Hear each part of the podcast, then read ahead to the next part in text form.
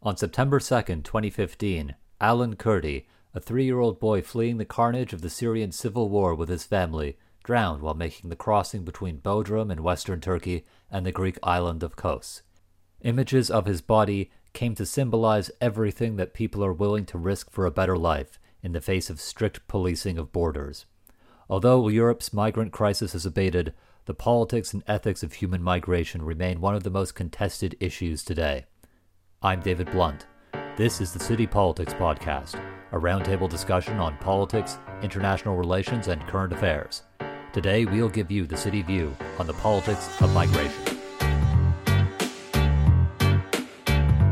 Hello, and welcome to the City Politics Podcast. I'm joined as always by Konstantin Vossing, our resident spheromancer and keeper of the city crystal ball. Konstantin, how are you doing? Excellent. How are you? I am wonderful. Thank you for asking.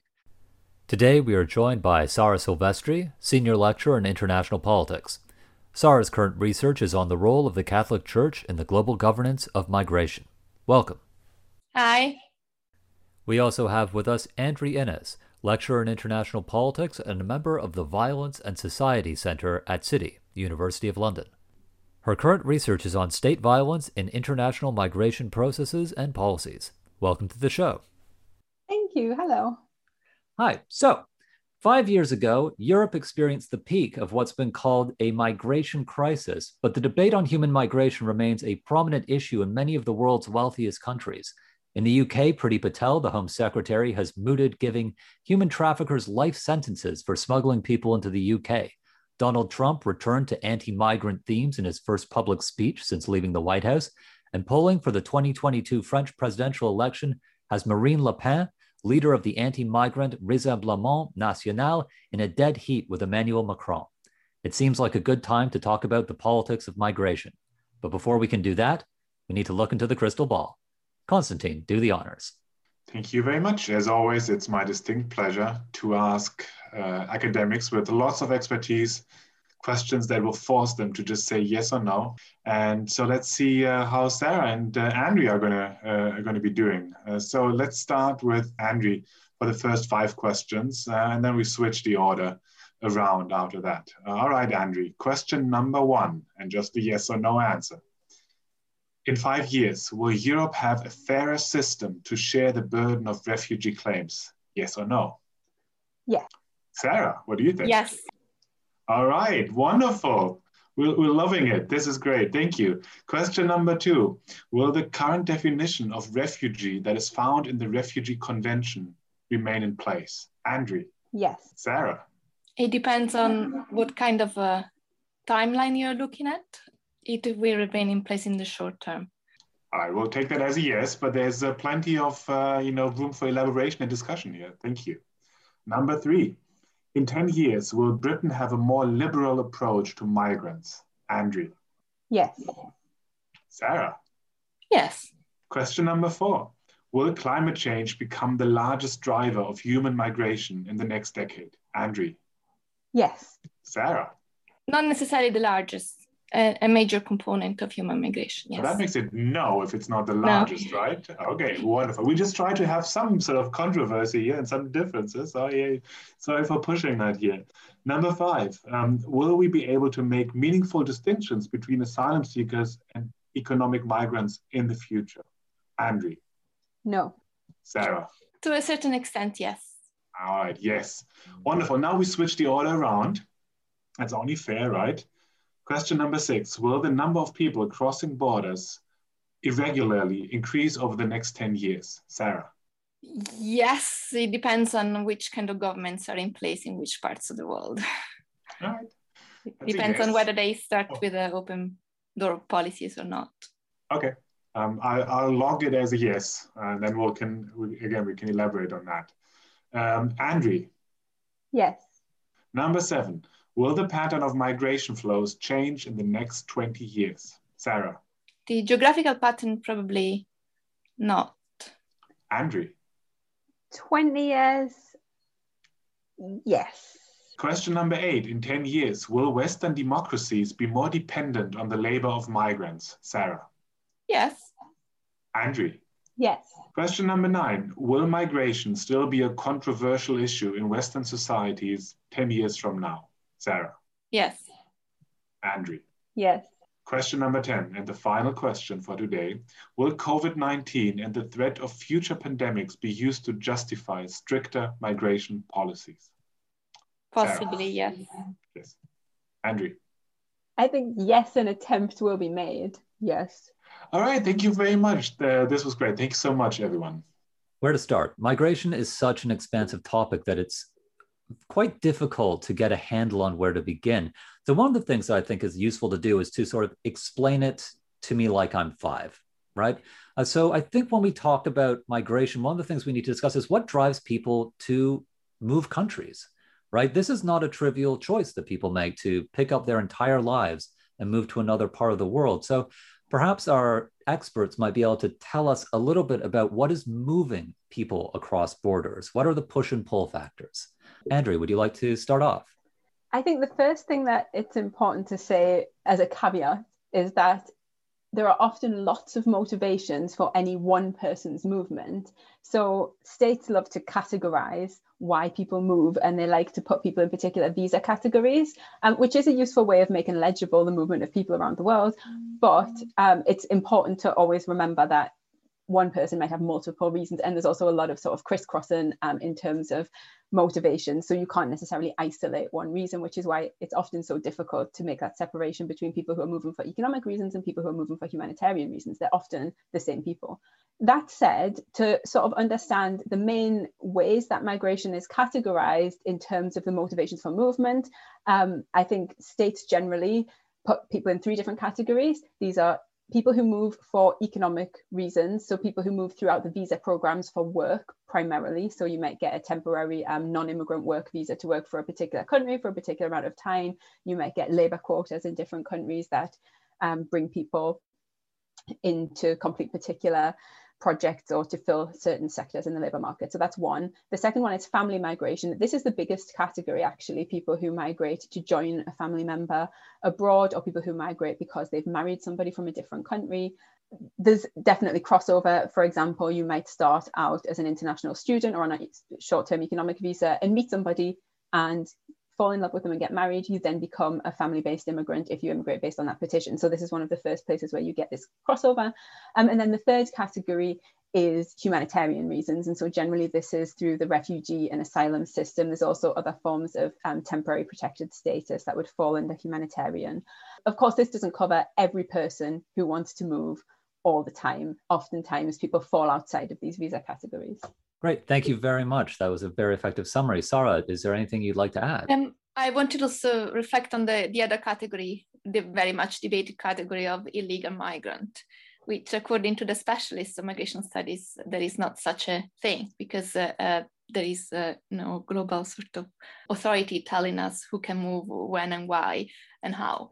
But basically uh, individual member state, individual countries, individual uh, sovereign states uh, set up certain rules to control their borders and controlling acquisition of citizenship and uh, criteria for becoming uh, a recognized member of whether of uh, the you know family unification or workers or uh, student categories.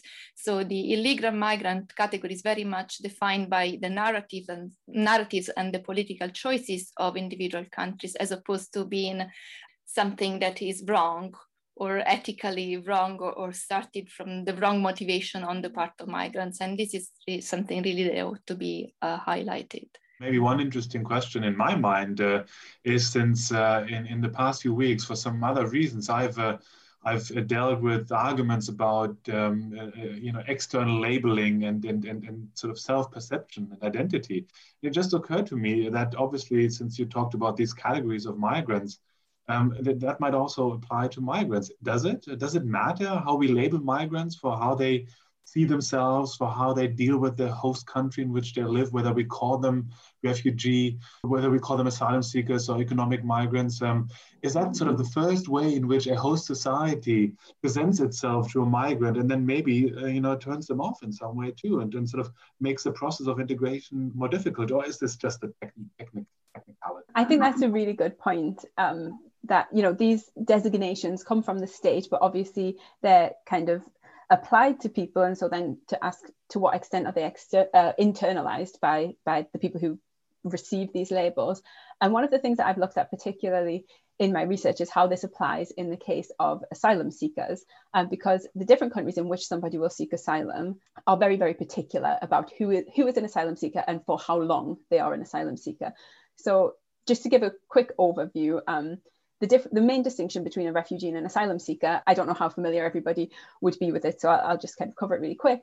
A refugee is a person who's given uh, refugee status, once they leave their home country, they would be recognized as a refugee by the UNHCR or by a state in which they have sought asylum. So they can receive it internationally by the UNHCR, which is the United Nations High Commissioner for Refugees. So, you know, people who are in refugee camps, for example, or urban refugees in cities where the UNHCR is the authority um, as opposed to the state. So this happens in various places. The other option is to apply directly to a state for refugee status. And when you do that, you become an asylum seeker. So a person who seeks asylum is in the territory in which they want to remain. Um, and they're asking for the state in which they're present to recognize them as a refugee. And this is generally how states understand asylum seekers. So you become asylum seeker once you file that application for asylum and you remain an asylum seeker while that application is in progress. Once status determination has been made, your status changes. You either become a recognized refugee, and then different countries have different procedures for um, official resettlement and for a refugee to transition to become a permanent resident in the country. Um, it's usually a slightly quicker process than if you try to become a permanent resident for an, a different reason. Or you might become a failed asylum seeker, at which point you're, you're ruled as inadmissible or removable generally. And so in the research that I've looked at, what I found really interesting is that this is very, very limited, right? So you are only an asylum seeker after you filed an application and until the status determination is made by the state to whom you've requested to whom you've made that application but for people who are traveling the point at which they become an asylum seeker happens much sooner. So if you're, say, fleeing a place in which you're experiencing persecution, you might think of yourself as an asylum seeker before you leave that country. And at that point, you're not yet a migrant, right? But you think, well, I have to leave, I'm being persecuted. So is there a moment there at which you think, I'm going to seek asylum? Is that the point at which you become an asylum seeker? Is it after you leave the country and you're on a journey? This journey might see you passing through several states of varying levels of safety before you are at the state in which you wish to remain. And, you know, how this is governed again produces problems. But are you an asylum seeker during that whole time? And I think for individuals, yes, they consider themselves to be asylum seekers. For states, they often think that those are the people who are undocumented and so um, are generally kind of demonized in terms of how the media reports it. You also have the problem that a state will decide whether or not you're admissible as a refugee. At the point at which the state says no, you then become failed asylum seeker, removable, inadmissible, and that doesn't mean that as an individual, you stop feeling like you can't return home because of persecution. You don't stop feeling at that moment like an asylum seeker if you've identified yourself as one during this whole process up to that point. And so, you know, this raises problems um, in terms of how safe people feel. And the refugee system is supposed to provide safety for people who are fearing persecution. And safety is a very kind of subjective feeling. How do we feel secure? It's not necessarily something that a state can tell us you're secure and you're not. It's a very kind of subjective feeling that an individual will hold. I also would like to add that, uh, as um, said, once you move, hoping to seek asylum, you may have uh, family connections, family members in, scattered in different parts of the world. They may have different kinds of status. And so your final objective is, is to reunite with your family most of the time. And you don't really care for what kind of avenue you're going to get there. And you may be prepared also to take the legal routes.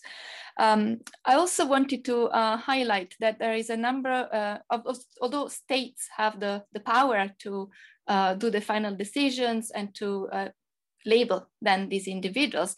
At the end of the day, there are also a number of international organizations, of humanitarian international organizations, NGOs, and also other kind of actors such as um, religious organizations. My own research is specifically focused currently on the role, for instance, of the Catholic Church in helping in resettlement programs, but also in helping to change perspectives and narratives around migration. And one particular lens that uh, uh, humanitarian organizations and faith groups often bring is this uh, dimension of the global perspective, a transnational perspective. So according to their lens, these people need to be helped to resettle, to uh, improve their living conditions, regardless of the um, boundaries, the national boundaries of our nation states, simply because they um, the, the, central element to focus is the human dignity of these individuals and the, the, the protection of their own lives maybe if I can follow up. Um, so, you know, we have these categories though, right? We call migrants and refugees and asylum seekers this and that at different points, at different stages. And you guys did such a great job at, sort of opening up that that debate and showing all the intricacies of that and how it relates to people's individual perception. But should we stop uh, labeling uh, migrants, uh, people who are somewhere in the world, going somewhere else in order to to live there. From an ethical perspective, maybe David can shed some light on that. Um, and then we move on and ask uh, and, and, and Sara. Well, there is this very large debate in global ethics about whether we should have open or closed borders and uh, on what basis we would justify it. I enjoy this debate, uh, but it is one of the debates that I find a little bit frustrating in global ethics because it seems very detached from the world as it is. The idea that states will surrender control of their borders in the lifetime of anyone on this podcast or listening to this podcast seems to me to be a science fiction scenario. I think there is a more interesting debate to be had on the ethics of migration, looking at illegal migration or irregular migration as a form of non-compliance with an unjust global order. And I wrote a whole book about this. Uh, if anyone's interested out there listening to the podcast, you can pick up Global Poverty, Injustice, and Resistance by Gwilym David Blunt, in which I make this argument. Uh, but the argument is basically we live in a world which has an unjust distribution of the benefits and burdens of social cooperation in the global economy. About a billion people get really badly disadvantaged. And this drives some forms of irregular migration, people fleeing severe poverty to cross borders. This is the foreseeable and predictable result of their, our current economic system. And we often view these people as being, well, doing something wrong. You know, there's often the language of queue jumping is brought in. But if you take the global perspective, as Sara was just saying, and you look at these people's life circumstances in a more sort of global context, you understand why they would leave. Because ultimately, at least for me, there's nothing different between fleeing a war zone and fleeing severe poverty. These are human rights crises that greatly diminish the ability to live a worthwhile human life. So, of course, people try to escape from them. So, when we try to parse out someone fleeing a war zone from someone fleeing endemic severe poverty, it seems very artificial to me. It seems like we're basically talking about the same thing. The problem is, is that there's a lot of people trying to escape poverty. And if we actually want to solve that problem, then we have to think about how deeply involved we are in perpetuating cycles of inequality. And you know, people just aren't up for that cheerful discussion right now in democracies. They tend to be more looking after themselves and looking after distant strangers. I have just sort of two things to tack onto that. One was in response to um, Constantine, just on the categories. I think one thing that maybe isn't talked about as much as well is how much states love their categories to the extent that we're not just talking about with regard to asylum seekers or refugees or humanitarian migrants, but if, for example, you enter a state on one visa based on a certain set of circumstances and then your circumstances change, if you don't properly file that change in circumstances, you can also become removable very, very quickly. So, to give you a really practical example, if you enter the US on um, say a work visa, J1 visa, an exchange work, work or student exchange visa. And while you're there, you happen to get married. When you get married, you have to file a lot of paperwork and pay a lot of money to change your status. Um, the reason that you have to do that immediately is that you've undermined the temporariness of your particular visa. Actually, I think the J1 was maybe a bad example. Say F1 instead, because J1 has a a few um, places at which you could still remain. So if you if you're on a non-immigrant visa, basically like an F1 visa or an H1B visa in the US, um, and you undermine your non-immigrant status by having some type of intent to remain, such as getting married to a US citizen, all of a sudden your visa status no longer applies to you. So, despite the fact that you have the visa and the paperwork, if you leave the country and try to get back in, and there's evidence that you're engaged or you've gotten married to a US citizen, you will not be allowed in. You'll have to file paperwork. And if you file that from outside of the US, it can take a very long time. If you file it within the US, it can also take a very long time, but at least you're there living the life that you had planned to live. And so, states are very, very particular about their categories in response to uh, David's point, I, I think the ethical debates are really nice. And just to kind of push a little bit on this idea that states aren't going to change during our lifetimes, I think it's probably true. It's, I like to be a little bit optimistic if I can. Um, and what I tend to think about is the identity implications, um, because when we think about the state and the power of the state to protect its sovereign borders, we also are assuming that the majority of people in the world hold state based identities, so that our national identity is our primary identity and the one that is the most important if we're moving around the world. You know, we'll say, oh, I'm British or I'm a US citizen or I'm Canadian or whatever. But this doesn't account for a whole lot of people people with migrant identities, people with transnational identities, various hybrid identities, post colonial identities. Um, and so when you start to see numbers of people with these kind of various non state based identities growing, perhaps, maybe that's the point at which we'll see sort of more erosion of the power of the state to kind of um, really hold hard to these kind of very fixed and harsh borders. I don't know, that's maybe a bit optimistic. But I think identity is something that we can meaningfully bring into the debate. And adding to that, I was also thinking that uh, although um, a migrant or an asylum seeker may change their status in the course of their lifetime because they uh, they decide at some point they are entitled to become naturalized, for instance, or they finish the protection period and they become legally uh, resident immigrants. They may still be perceived through the lens uh, through which they were seen in the first port of entry.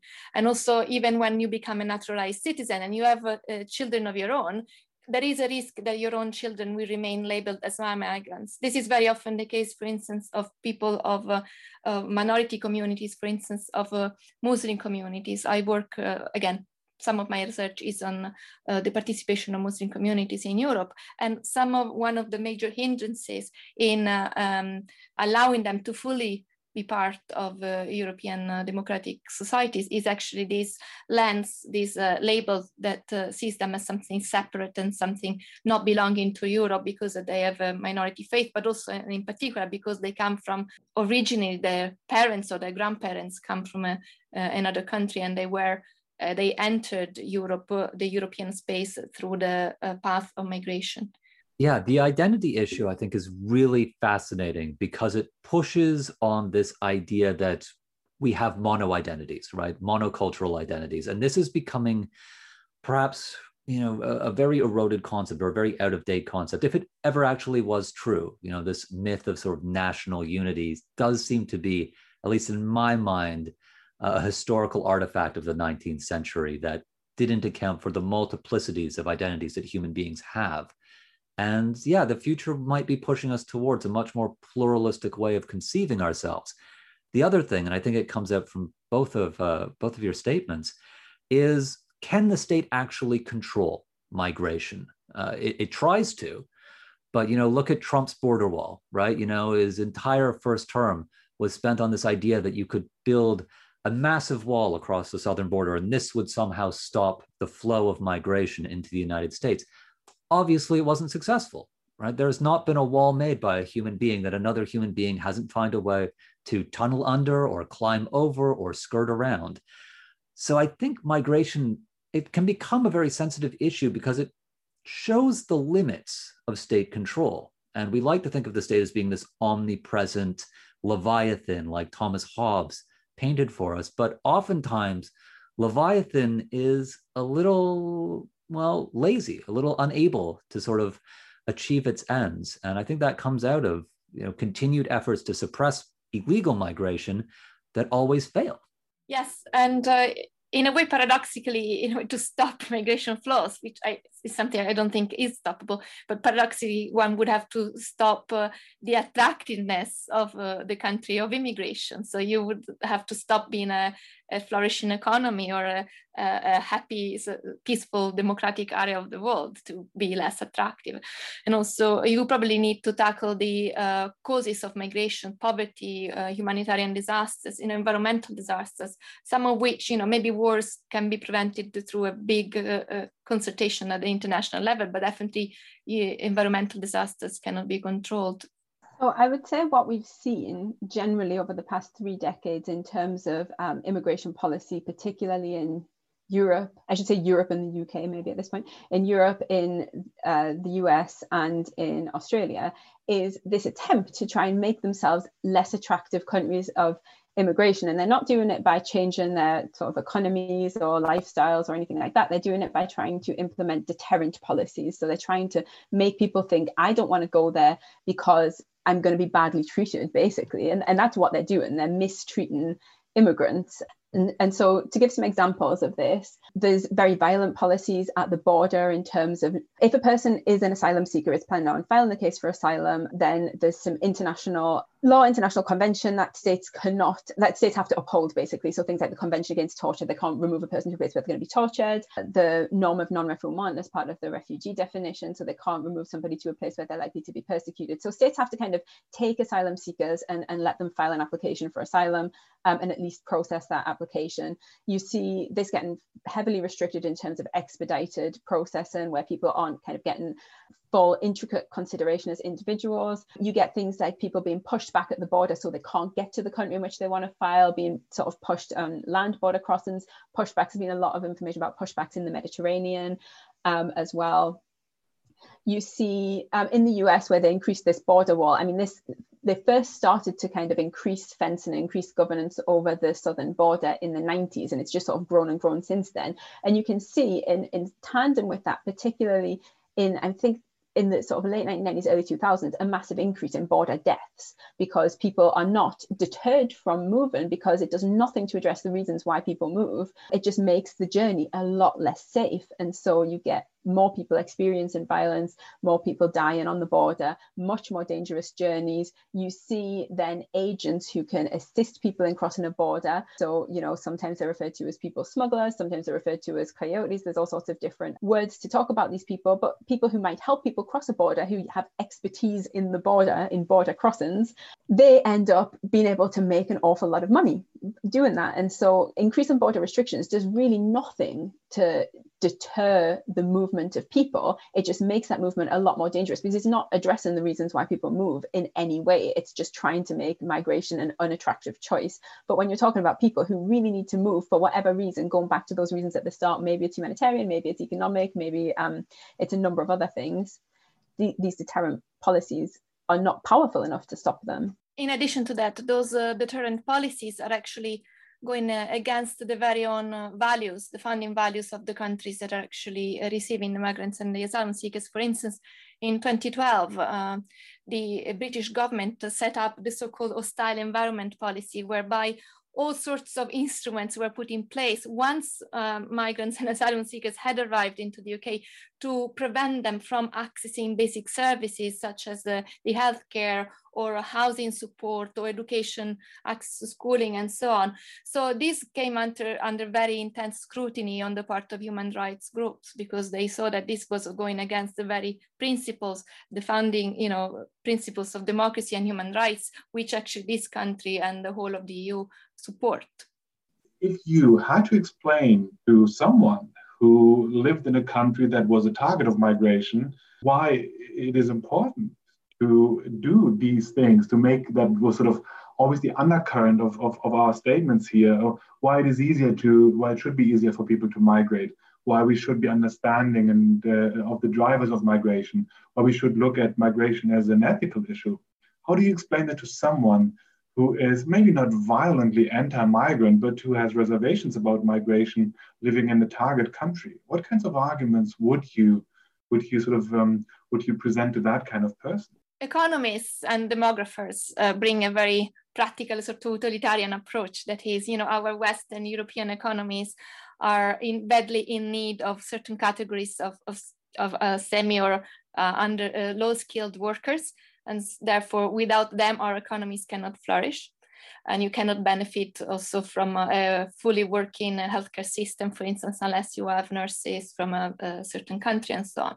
Uh, another rationale that is often brought is that of our European, again, uh, wealthy countries are aging and therefore without these new population arrivals you uh, you don't have uh, uh, anyone to support again the economy and society more broadly. You, uh, you have no one paying taxes in you don't have enough people in working age to pay taxes to then support the healthcare system and the rest of society. But then i believe that in in uh, in particular in within the european context one lens that uh, some institutions some uh, human rights groups, but also to a certain extent, some institutions within the European Union, such as the European Commission, have been pushing for um, embracing the notion of solidarity, the sense of sticking to your principles. If you believe in these principles of solidarity, of peace, of uh, caring for, for the others, and caring, caring for human rights, you then it's automatic for you to be sensitive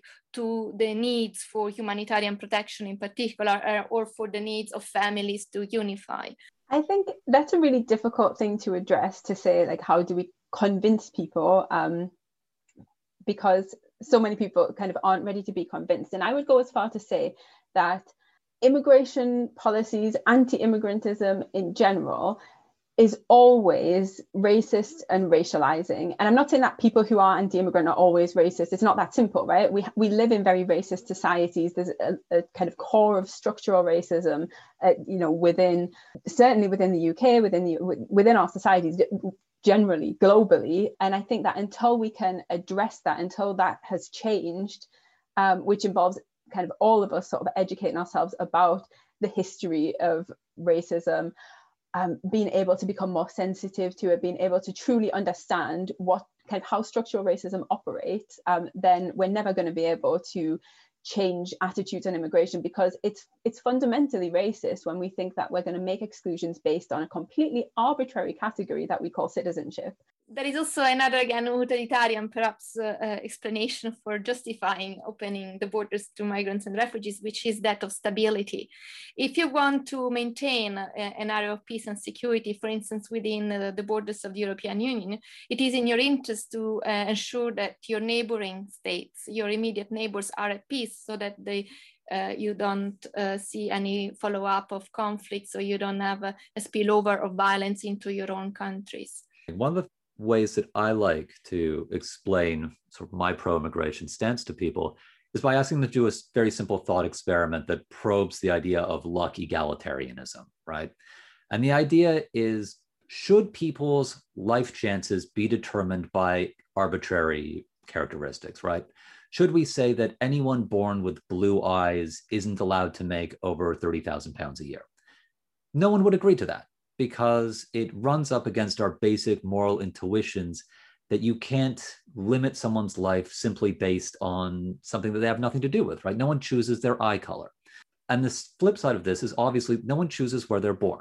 The state that we're born into is literally like a lottery. Uh, it's been described, I think it was Carens who described it as sort of the last feudal privilege. It's something we do nothing, we simply inherit it. Uh, when some people say, oh, well, I've earned my citizenship, well, unless you have immigrated to a country and gone through the process, then you haven't earned it. You've simply been born into it. And that privilege is fundamentally wrong when we think about it. We don't think that people should have this sort of generational assets given over to them without any sort of payment being made. And part of the payment of being born into a wealthy country is that you have to have a fair and non arbitrary immigration process. At least that's my take on it. And most people can follow that line of reasoning. Uh, the problem that I think is that a lot of people don't realize how lucky they are uh, to be born into a very wealthy state like the United Kingdom or the United States. And they think that their wealth or the wealth of their country is completely detached from history you know, in the case of, say, the United Kingdom, the history of empire. Well, the same with the United States. There's a history of empire there too, or the history of contemporary capitalism. and how it distributes the benefits and burdens across the world. Uh, and once people start thinking about themselves in a more global context, in a more historical context, then they start to see that citizenship, nationality, they've won the lottery by being born in certain places, and they need to be fair about uh, the consequences of that. Hi, let's let's take this and also what uh, Andri and Sara said as a, point of departure to push this uh, even a little bit further than we already have. Uh, now, um, in these arguments uh, that justify, explain a sort of a more sort of a well, not porous that sounds uh, bad, not porous migration, but a more liberal migration policy, I suppose, is is that you can sort of uh, you can you use as a label. also justifying that by past injustices, justifying it by uh, the simple fact that migration will uh, will continue if this if the reasons for migration continue to be in place, and as Sara emphasized, also point out sort of the benefits of migrants to the the the incoming, the target country. If we do all of that, then we still face a situation in which within those target countries, there is already a distribution of, uh, of resources, a distribution of privilege um, that is also unique to these countries. And in these countries, um, most Western countries, uh, we, we, we tend to have the, um, the, uh, the experience that the people who are most pro-migration are also the ones uh, that are least threatened economically um, from uh, incoming uh, migrants and the ones that are uh, that are uh, most anti-migration uh, are actually the ones that are more threatened economically by, or at least they perceive to a larger extent a threat, an economic threat by migration.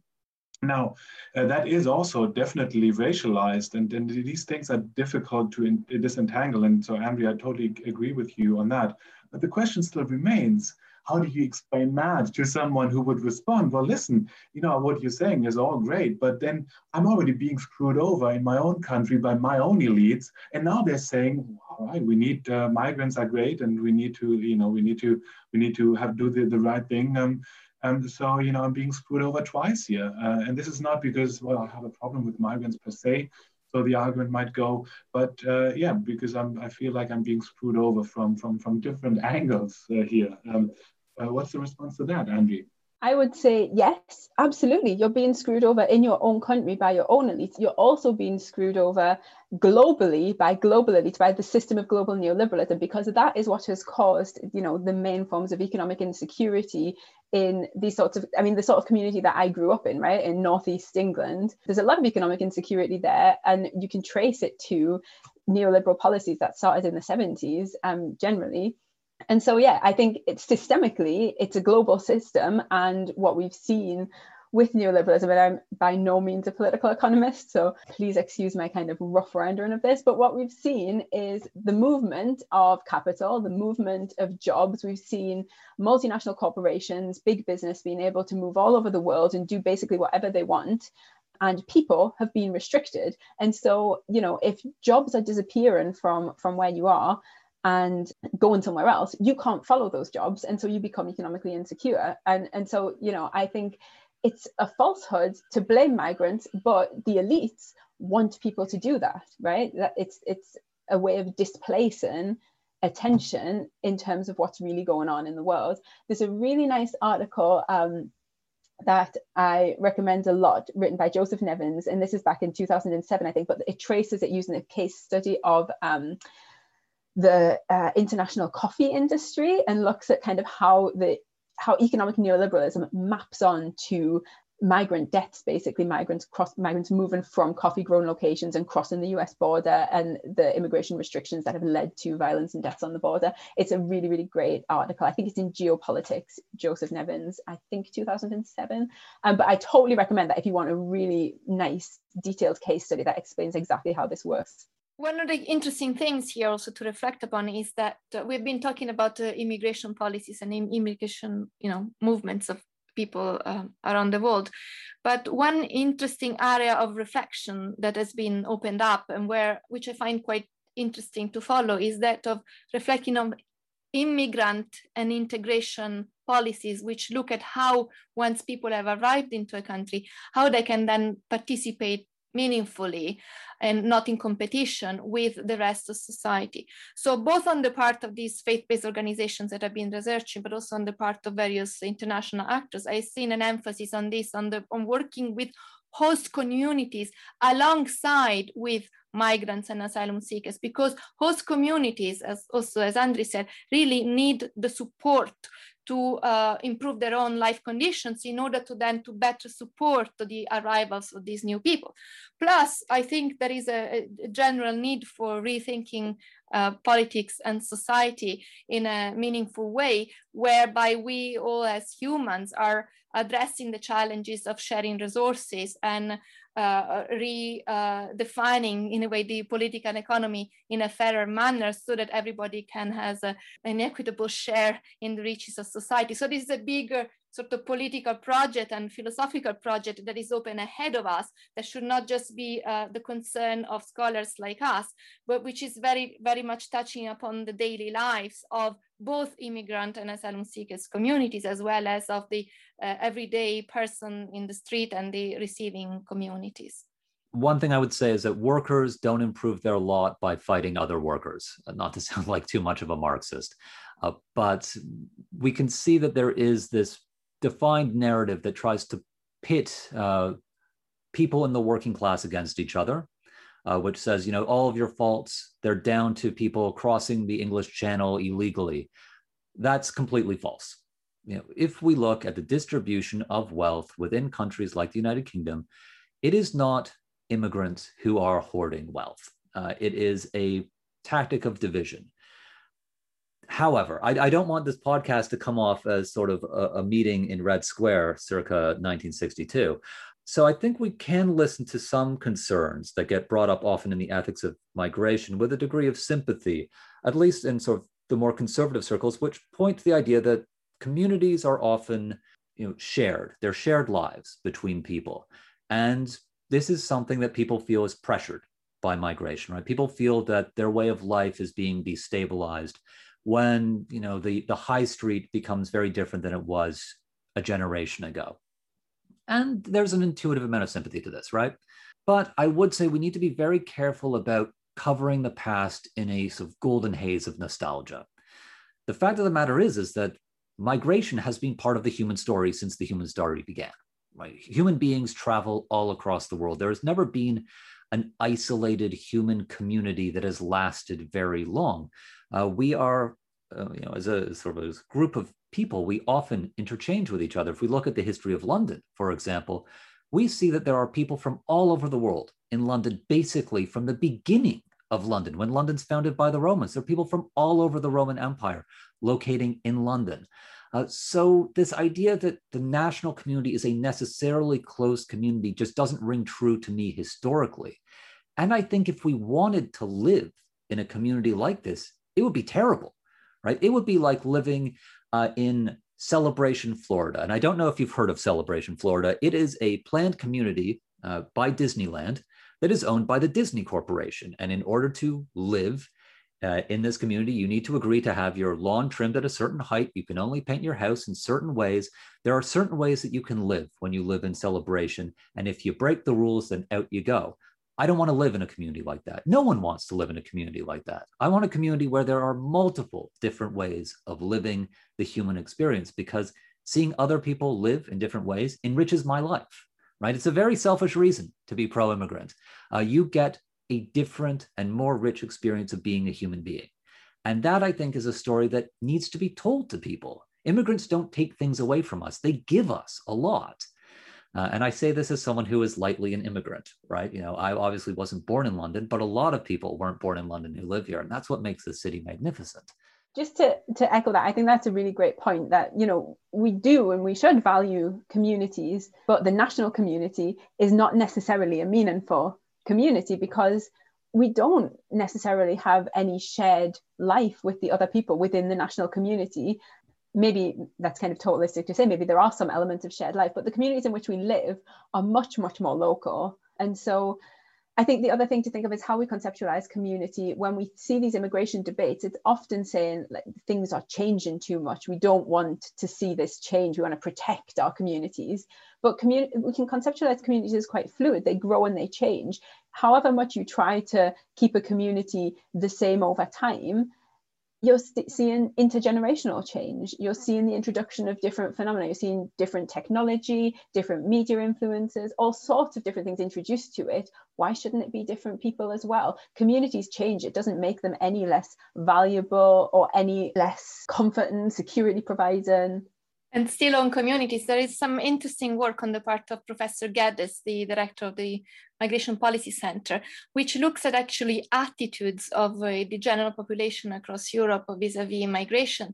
And he's very concerned with the sort of wrong, the wrong foot through which some of the well-meaning voices that are in support of open borders, of, of a more generous approach to migration and asylum, are in fact hitting the wrong button when it comes to the receiving host communities because they try to uh, come sort of top, top down, offering a grand view of cosmopolitanism and giving the impression that the everyday person does not have the intellectual tools or the abilities to appreciate the real value of migration. And so he's very keen uh, in uh, suggesting or urging policymakers as well as scholars and activists to translate this message into more practical, more everyday, more meaningful ways to talk about migration and to relate the experiences of migrants with those of the population of the receiving countries. Thanks. So maybe we can turn our attention a little bit also to the drivers of migration. There's uh, one thing where you guys uh, were not entirely in agreement with one another, um, and that was uh, the role of climate change. Um, I think um, you know, both of you sort of said that climate change is a driver of human migration in the next decade um, that we've already talked about a little bit. Um, but uh, Andri said it is the greatest driver, the largest driver, and, and Sara was more reluctant to, to, to, to sort of to agree with that. Um, so how about climate change and other drivers of migration? And then, you know, there's, there's a number of things that David already uh, mentioned as far as the the, the, the, the global um, uh, the, the, global location of poverty, uh, and also Andri made that point several times. The, the distribution of um, of resources and, and privilege on a global scale is concerned. Sort of all of this, if you reflect on all of these reasons why people migrate, how's that going to develop in the in the future? I believe that kind of question goes well beyond our expertise. Uh, personally, I'm not a specialist of um, environmental-led uh, migration movements, so I gave my answer on the basis of my impression as opposed to scholarly knowledge in the field. And also because I was just looking at statistics, for instance, about uh, asylum seekers and migrants into the European Union, and it looks like, you know, uh, not necessarily climate change being the main uh, cause for mobility, but rather political instability at the moment being a major uh, driver of movement and poverty caused by political instability as opposed to uh, migration climate change, although climate change is in the picture. I, I find this question in general of addressing the root cause is a really daunting question because it's really calling for a global intervention of powers and global institutions. It's it's a big task it's basically the next task for international relations to address global inequalities by looking in a way turning the world upside down and prioritizing what is happening in the southern hemisphere and and and, and then trying, trying to change dynamics of what is happening. So hopefully once those structural issues of economic and political instability in certain regions of the world are addressed then probably certain flaws will diminish, but this doesn't mean that people will lose their aspirations to improve their lives, their education, and to move outside. So I don't think that that will stop movements altogether.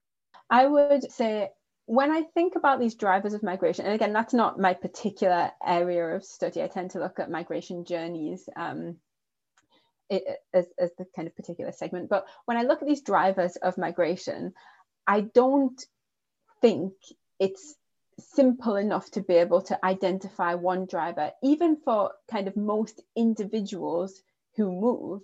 And I think we still see kind of the biggest category of migration being in that family based category. And I, I think that's still the case. But the reason I would pinpoint climate change as a major factor is because I think it'll be something that's massively underlying these other drivers of migration. So, you know, it depends on how we want to categorize, how we want to identify a given driver. But I think if we're looking at conflict, climate change is going to provoke conflicts over scarcity of resources. We're going to have um, territorial changes. This, if climate change continues on, on the predicted trajectory, it's going to have a massive impact. Political instability, I think there will be climate change as underlying cause of political instability as well. Economic um, need. I think again we can we'll probably see climate change as being one of these underlying forces. And so with that in mind, you know, I don't think it's simple enough to say climate change will will be the the major driver. I know I said yes to that question, but it's definitely qualified, right? But I think it will be one of these major underlying causes to other things that will cause people to move from place to place. But yeah, I, it, it's just it's not that simple, and it might be one factor in amongst many. And related to the uh, the the drivers of migration, how about um, the patterns of migration? This is another area where you guys uh, had a little bit of a disagreement. Where are gonna where are people going to be going uh, in the next 20 years? Is that going to change? Where are they going now, mostly? And I think some people would be surprised to see that, yeah, they are going to the west, but they're also going to lots of other places that uh, you know we, we, would, we don't think about as sort of host countries for migration, but migrants do. So where are migrants going, um, and um, where they're coming from, and how is that going to change in the next 20 years or so? I don't feel I have the crystal ball to, you know, tell the future in general, but there are quite the immediate uh, answers in that. For instance, with uh, with Brexit, immediately after the Brexit vote already, we saw a lot of people moving back to Eastern Europe, having been, you know, people from, for instance, Poland, having lived for several years in the UK and then moving back to uh, their own home countries because they felt that maybe the economic opportunities were going to be diminished, also because they were feeling perhaps if you remember, there were some racist attacks that they were just being unwelcome. And so when the whole strategy I, I mentioned earlier of uh, uh, making the UK a hostile environment, that actually pushed people away from the UK. I'm not saying that uh, immigration is stopping to the UK, but it has diminished.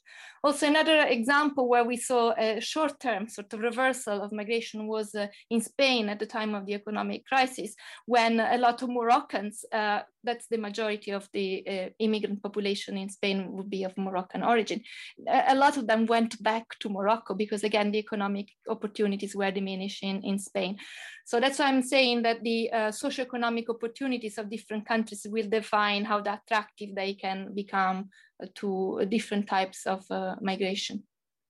Yeah, I agree with that. And I think over the next 20 years, maybe we're going to see some changes in terms of distribution of wealth by country across the world. Maybe we're going to see different countries massively growing their economies and other economies shrinking. And so I think that would have an impact on the patterns of movement. And you know not just talking about undocumented migration or irregular migration but in terms of the visa categories as well and how people manage migration globally. And i also think that there's going to be more people more people will move because as networks grow as family ties change as there are more people with transnational identities then we'll see more movement following. And that was kind of one of the things that I was drawn on before when I said, you know, maybe we will see a, change in kind of how states manage migration because we might see a, a, change in the global population in terms of how it orients itself towards state based identities.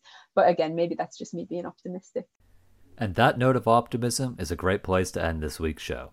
Thank you very much for listening. And if you like what you hear, be sure to subscribe, maybe write a review, maybe recommend to your friends. Hey, maybe pick up the phone right now and call your nan. Tell her about the City Politics podcast, and then she'll say, What's a podcast? And you'll be able to tell her all about podcasts, and you will open a new world of auditory entertainment for your grandmother. Be sure to follow us on Twitter at The City Politics. You can also follow Constantine at K underscore Vossing, and I'm at GD Blunt. Every new follower is just, mm, a cherry on top of the Sunday that is my life. I'd like to thank our guest this week. You can follow Sara Silvestri on Twitter at Sarah1 Silvestri, all one word. Be sure to pick up Andri Innes's new book, Colonial Citizenship and Everyday Transnationalism from Routledge.